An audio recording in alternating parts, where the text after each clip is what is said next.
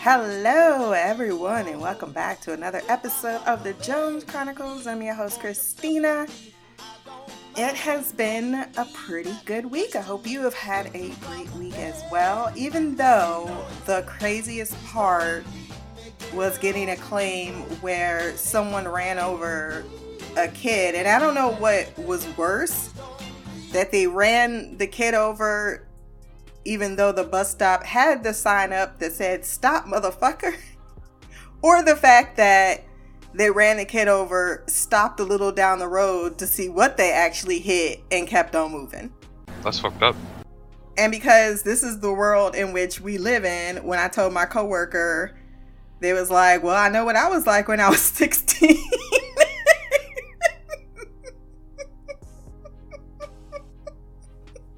like, damn, okay, you was that type of kid. Of course, I've stated it on here before, but the height of my rebellion when I was 16 is that I skipped school to go to the library.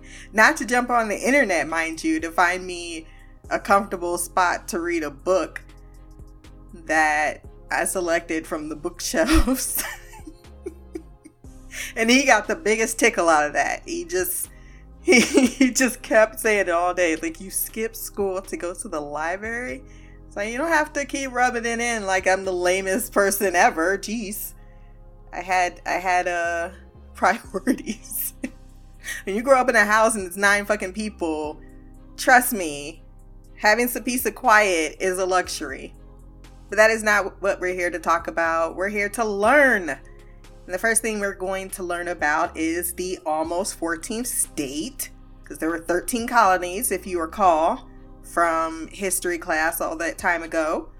There almost was a 14th entitled Franklin. At the close of the American Revolution, the newly formed U.S. Congress was deep in debt, so much so that they reneged on paying the French for all of their assistance and monies they lended us, which was pretty much like three years worth of their their yearly deficit.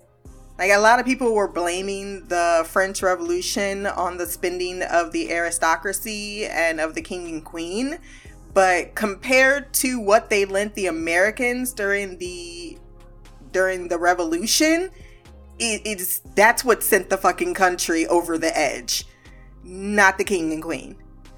That being said, in 1784, the province of North Carolina voted to cede 29 million acres of land between the Allegheny Allegheny Mountains and the Mississippi River to Congress to ease its financial woes. The US government had two years to accept responsibility for the area. However, in the meantime, Western settlements on this land feared that they would be left to handle the nearby Cherokee people alone, or even that Congress would sell the territory off to a foreign entity. Because back then, America was not all under the same ideas. Well, they were under the same ideas, but not the same leadership. A few months later, North Carolina rescinded its offer after a reevaluation reclaiming authority over the land, now eastern Tennessee. Unhappy with North Carolina's governance over the area, frontiersmen from the region sought to establish their land as a separate independent state called Franklin. In August of 1784, delegates from the counties in question gathered in Jonesboro, elected leaders for their new state, and drafted a state constitution. Because you couldn't do this back then. This to me was a huge part of the Civil War because slavery truly came in at the end. Like that was an afterthought just to keep the British out of intervening on the side of the South because they really wanted their co- cotton. And states had their own individual rights to the point where they did not acknowledge an actual government, federal government, over all the bodies of the state. So part of the Civil War was the fact that the southern states wanted to cede from the northern states. That's what popped everything off. The Constitution of the State of Franklin uh, reads on May 16, 1785. They petitioned the Congress for statehood. Seven out of the 13 existing U.S. provinces voted in favor. this was less than the two thirds majority required by the Articles of Confederation. Not, that was not what the Constitution of the State of Franklin entailed, just how it was presented. Attempting to bolster their petition, Franklin leaders changed the name of the area to Franklin instead of Frank Land and attempted to garner support from founding father Benjamin Franklin. Because why not? Though he declined, Franklinites existed in their own little republic for just over four years, expanding their territory gradually by seizing it from the indigenous population. After conflict with the North Carolina administration, the Franklin government collapsed in early 1789, and the North Carolina and North Carolina resumed full control of the land. Not long after, North Carolina voted again to cede the area to Congress, and it became part of the Southwest Territory, eventually known as Tennessee. Fun fact folk hero Davy Crockett was born in the state of Franklin, and his father was a passionate Franklinite. Bonus fact on Benjamin Franklin Did you know for the eternity of his life, he would sit in front of open windows in the morning because he believed that bad air was the reason that made you sick. So he he would wash, then get naked and sit in front of his windows with the with them all open in a way to make himself immune to getting sick. And everyone else had to watch the show. The Nude Man show. Crazy motherfucker named Joe. He was also an absolute whore, but that's a story for another time. Let's talk about the world's most bigamous person in history. And no, it wasn't a man, it was a woman named Yang Mei. Yang Mei was married an astonishing 900 times, give or take a few. Whoa, man! Whoa, man! She was a thief, you gotta believe. She stole my heart and my cat. 900 men in just over two decades. Her husband hunting spree began in 1993 when she realized that she could make some quick money just by getting hitched. She would marry men, usually poor farmers, then divorce them a few days later. The men would each have to pay a small fee for the divorce, and Yang Mei would pocket the cash. At her peak, she was raking in around $8,000 a month. Mm. Now I ain't saying she a gold digger, but she ain't messing with no broke, broke. Now I ain't saying she a gold digger, but she ain't messing with no broke, broke. However, her scheme eventually caught up with her and Funnily enough, it wasn't at the end of a machete. She was arrested in 2011. She was sentenced to four years in prison, although it's unclear whether she ever served any time behind bars, because bigamy is not one of the most. Uh, what's the word one wants to use? Highly considered crimes. Everybody know you should at least look at their Facebook. And then he would have saw all them photos. Like, hold on, the fuck, y'all 900 men didn't talk to each other. It's not their fault that they was taken for everything they had, but at the same time, it's not like this was some predatory. She had no formal education. She just saw a loophole and took advantage of it. History may not remember her name, but Yang Mei will certainly go down as one of its most bizarre characters. From a bigamist to bigotry, let's talk about some unknown history. Once again, from the United States. Between 1850 and 1870, more than 200,000 immigrants entered the U.S. from China. In response, Congress passed several acts to limit the further entrance of Chinese or other East Asians. First, the Page Act of 1875 barred undesirable immigrants such as Chinese women who engaged in prostitution, making it much more difficult for any Chinese or East Asian woman to enter the United States. That's why you see a lot of photos of male Asian men working those railroads because that's the only job that they could get. The Chinese Exclusion Act of 1882 further banned all Chinese labor immigrants for 10 years, regardless of sex.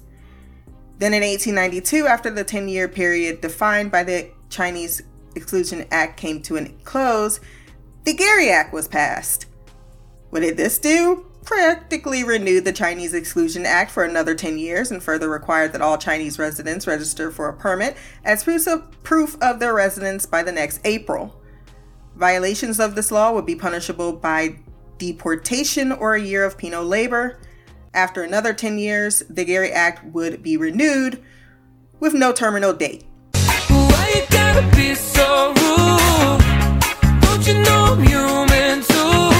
So just imagine you immigrated to the US. You got into the country. You did it so you can make a better life for you and your family. You start working, you save up some money, you think you can bring them over, and then the United States that you're working ever so hard for says, you know, I don't think we need more of you. And that's it. A few months after the Act's passage, Chinese across the United States began to organize in resistance. From coast to coast, Chinese groups like the Chinese Consolidated Benevolent Association urged Chinese people to avoid registering and instead fundraise for legal representation. The law was unconstitutional, they claimed, and it was. By April 1893, the Act's deadline, only about 3,000 Chinese had registered out of an estimated 110,000 living in the United States. Many that refused to register did take legal action, and the issue appeared before the Supreme Court in Fong Yue Ting versus United States that year. The court ruled in a 5 to 3 decision to uphold the law. In 1896, a second case brought before the court Wong Wing versus United States invalidated the imprisonment and forced labor penalties outlined in the Geary Act because they conflicted with the right to court and due process under the Fifth and Sixth Amendments. Ultimately, implementation of the Act became nearly impossible, as only about 14% of the Chinese people throughout the country ever registered. Thus, the US government was left with the unforeseen task and cost of arresting and deporting upwards of 85,000 unregistered individuals. Though essentially moot, the Geary Act nonetheless remained in effect throughout the early 1900s until 1943 when Congress repealed all exclusion acts. America, America. So, why did I pick this story? Two reasons. One, I think there is a misconception that for every for every uh, abomination of treatment in the past was never met with any type of resistance. We do kind of talk about the Underground Railroad and how people helped each other get away within the slave trade, but it's not just the slave trade and it's not just the slaves that were being uh, bigoted against. Now, of course, that does not mean because some people really and kind of need to do better at that. Stop thinking because you make one statement that means you're invalidating the slave trade and its impact. No, it's just have some emotional maturity. Other people suffered too. It wasn't just us. Maybe now down to our degradation. But yeah, they didn't see Chinese people as people. Not only that, up until the 1940s, up until World War II, did we decide, and not to mention, if you know anything about World War II, we were taking Japanese and putting them in internment camps just like the Nazis. So, the second point that I wanted to bring up and why I chose this story is the idea that sometimes people think that that racism is so far in the past right? That's a lot of the context for non for for racists or, or people that are like oh well that happened so long ago and you know why are we so still struggling with this? And it was just a no this was a generation ago two generations ago that that people were giving actual rights by the constitution itself. So no it didn't happen a long time ago. It's very recent history for the US. And that's why it's still very much in the news, continuously talked about, because we don't even know most of the stories about exactly how this country kept most of its black and brown people down. And I think the more we educate ourselves is the more we're getting a little outraged and why it's so prevalent and relevant today because we're just now getting out of the the point in history where you're considering us people with rights, which for everyone, rights are just privileges. I have the right to say something to someone else, and they have the right to kill me for saying it. Because they're all privileges. they're privileges. We just, we made these things up, and as George Carlin would say, and it's not to say it's a bad thing, but don't walk around with this enti- sense of entitlement to the things that you think are your rights when they're really not. And they can be taken away at any time. But I do know that there are places, and we've gotten better, right, in society of making sure we're trying to combat that so it does not slip back into where it was before, where the Supreme Court is literally knocking down your right to to be a citizen when you immigrated to this country as such. To be remembered by history, you have to be a very special individual to be so recalled out of the millions and billions of people that have existed. Which leads us to Lord Timothy Dexter, who actually wasn't really a lord but an uneducated leather craftsman who was born near Boston in 1748. The title was one he bestowed upon himself to fit amongst the elites after he married a wealthy widow and moved to Boston's well to do Charlestown neighborhood. Throughout his life, he made strange and idiotic decisions to make a name for himself and to increase his wealth, and was oddly successful because, for some reason, wealth and power attracts the weirdos. In the late 1700s, the continental dollar, America's first form of paper money, failed to gain any public trust, and so many of the wealthy people tried to do a good deed, quote unquote, by buying from the public some of the bills. Dexter, thinking it as an opportunity to earn respect, invested all his money and his wife's money in the now discontinued dollars and bought boatloads of the bills for pennies. Miraculously, the US Constitution was ratified towards the end of the 18th century, and it was decided that the bills could be traded in for Treasury bills at 1% of their face value. He became immensely rich. Later in life, when a neighbor tried to bankrupt him by giving him the idea to sell bed warming pans in the West Indies, he took the advice and voy- voyeured to the West Indies with 42,000 warming pans. There, he realized that the territory enjoys hot weather all the time and there was no demand for warming pans. He rebranded them as ladles and sold them to sugar and molasses plantation owners. The demand was such that he ended up making 79% in profits. Another time, a trader convinced Dexter to sell coals in Newcastle without mentioning that the place already had a large coal mine. Oddly, when Dexter reached the place, the mine was on strike and people flocked to him for coals. He came back with one and a half barrels of silver from there. Plot twist.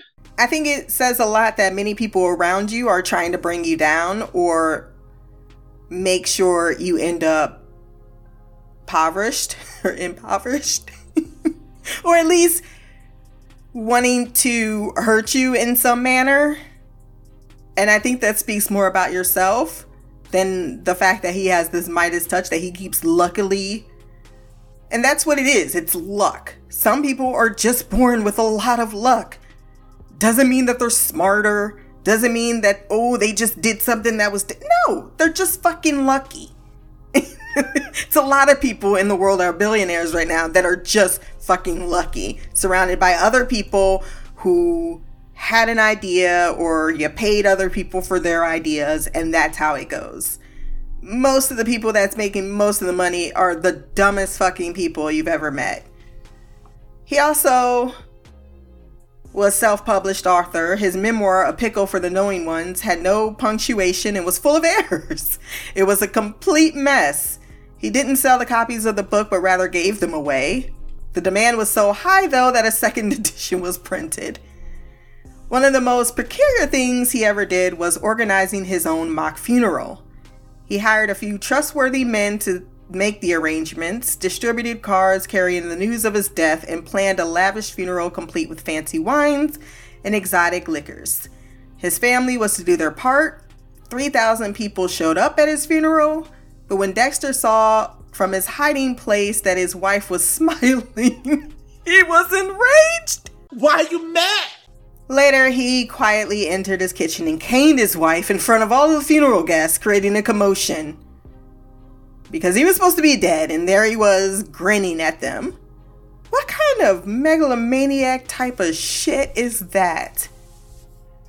That that is Mr. Dexter, a man that lived his life as a weirdo and got rich. And everyone hated him. well, they didn't hate him. They kind of saw him as this. He would be, and that's why I also picked the story. One of those back in the day, uh, we, call them now influencers. He's one of the influencers, except he had money to back up his influence. From a zero to a hero, French Canadian soldier Leo Major was only 19 years old when he decided to join the Canadian Army in the year 1940 to prove his father that he was someone his father could be proud of, as most boys tend to do. He and Daddy Major did not get on well, and his daddy issues were result in him becoming the most impactful soldier, one of the most impactful soldiers during the Second World War. During the Battle of the Scheldt in the year 1944, he was given the task of military ob- observation in Zeeland, the Netherlands, on a cold and rainy day when he spotted two German soldiers walking along an embankment. Leo instantly attacked them and captured one of the soldiers. He tried to overpower the other using the captured soldier as bait, but the soldier tried to use his gun and Leo killed him before he could shoot at him. He went on to use the live soldier as bait and captured their commander. He shot three more soldiers dead, which compelled others to surrender. He then proceeded to march all the captured soldiers, 93 in total, to the Canadian front line. Y'all get ready to put y'all up on something, man. Yo, when you see something ill, you know what I mean? That shit is woke, man. Anything ill you see is woke. Nigga have a big six at the curb, that's woke. Okay. Especially if he got the fully equipped kid on it, it's woke. Like, you know what I mean? Like, yo. Do you know how embarrassing it has to be to overpoweringly can take on one person and you're just like, fuck it. He's too strong for us. A year after that, in April 1945, he was near the city of Zwolle, the Netherlands, along the along with the rest of his regiment. The city was occupied by German troops. While being there, the regiment's commanding officer asked for volunteers who could check on the number of German soldiers against whom they would be fighting the next morning. Leo Major and another soldier, Corporal Willie Arsenault, quickly agreed to do the assessment. Corporal Willie, however, was killed in the night when their positions were detected. This only fueled Leo's determination. In a fit of rage, he killed two enemy soldiers and the rest fled after witnessing this because they're like, oh, Run! It's Godzilla! What? What up, cuz? What? What up, blood? What? What up, gangsta? We don't play that. We don't play that. We don't play that. G-Unit. We don't play around. Leo continued alone and soon noticed a German vehicle.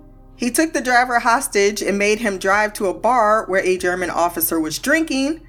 First, he fought and took the officer hostage, but decided to take a calculated risk of letting him go after telling him that the Canadian artillery would start firing at the German troops at 6 a.m. and it would cause huge casualties. After letting the officer go, he ran around the city causing as much noise as possible to terrify the German troops, throwing grenades and firing a submachine uh, weapon. He also captured groups of Nazi soldiers and marched them to the Canadian front line. He set Gestapo headquarters on fire and fought with eight enemy soldiers in the SSHQ. In the fight, he killed four while others fled quickly. The terrified German troops vacated the city by 4:30 a.m. and Zwolle was liberated. by one single man.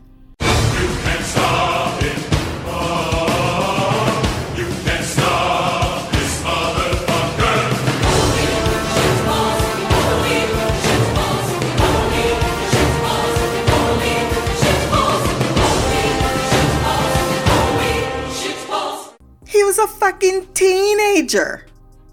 Oh my god, why why do we not get these stories during one World War II history class? Then we would have paid attention. Like, hold on, we had an actual Rambo out in this bitch? Michael Molloy was a homeless Irish man who lived in New York in the 1920s and 1930s.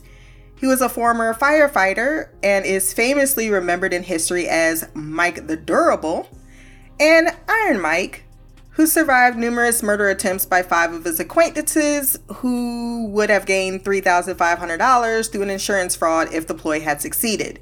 Tony Marino, Joseph Red Murphy, Francis Pasqua, Hershey Green, and Daniel Kreisberg together hatched the plan to kill Michael and prove the death accidental.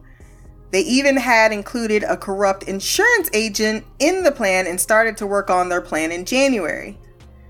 Michael was an alcoholic, and Marino, who was the owner of a speakeasy, thought that if he gave him unlimited credit, he would drink himself to death. Alcohol consumption is a good thing too. Although Michael did abuse the credit in the bottle, he kept appearing in the bar for free liquor. Seeing the plan failing, they even started to mix antifreeze in his drinks, but still, it did nothing to him and he continued to drink as usual because he's secretly major pain.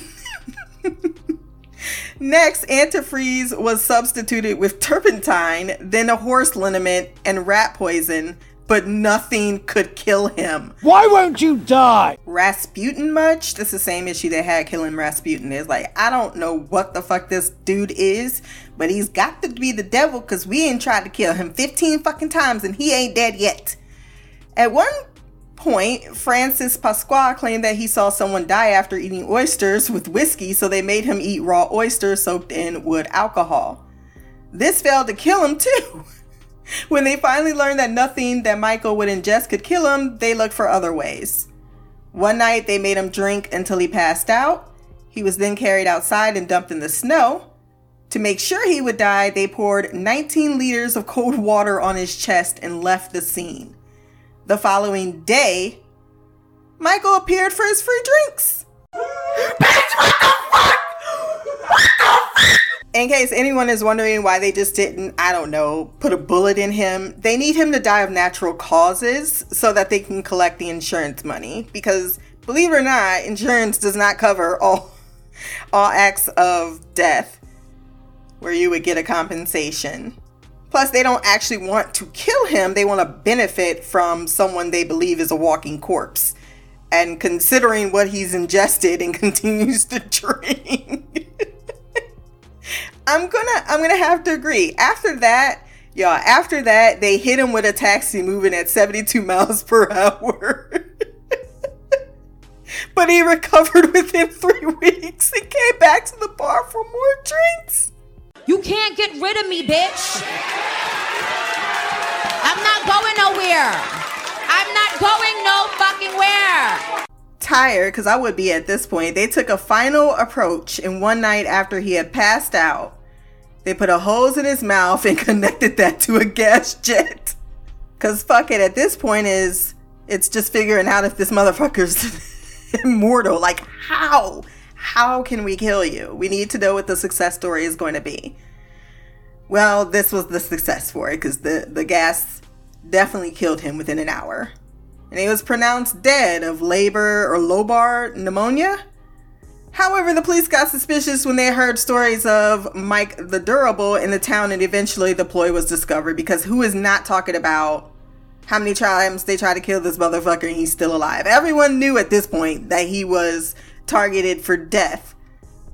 They were able to kill Michael finally, but never got the money that they wanted. So all of this was for nothing, but made for a shit ton of comedy when I was reading it. And that is going to end our Jones Chronicles for this week. If you have any ideas, thoughts, feelings, emotions, blackgirlcouch at gmail.com. You can leave a comment below. Next week, we're going to talk about the Black Executioner, Black Jesus, and the Korean Mother Teresa. More on the cult side of things that I know you love so much. Once again, feedback below. Like, share, subscribe. Until the next time. Until the next time. Peace, hair grease, and black girl magic. While I get into my feelings for a second, usually I keep it damn, but today I gotta tell it. Not that anybody gives a fuck anyway, but everybody talking shit probably sucks anyway. Yeah, I don't even know how I feel. I don't even know how I deal. Today I really hate everybody.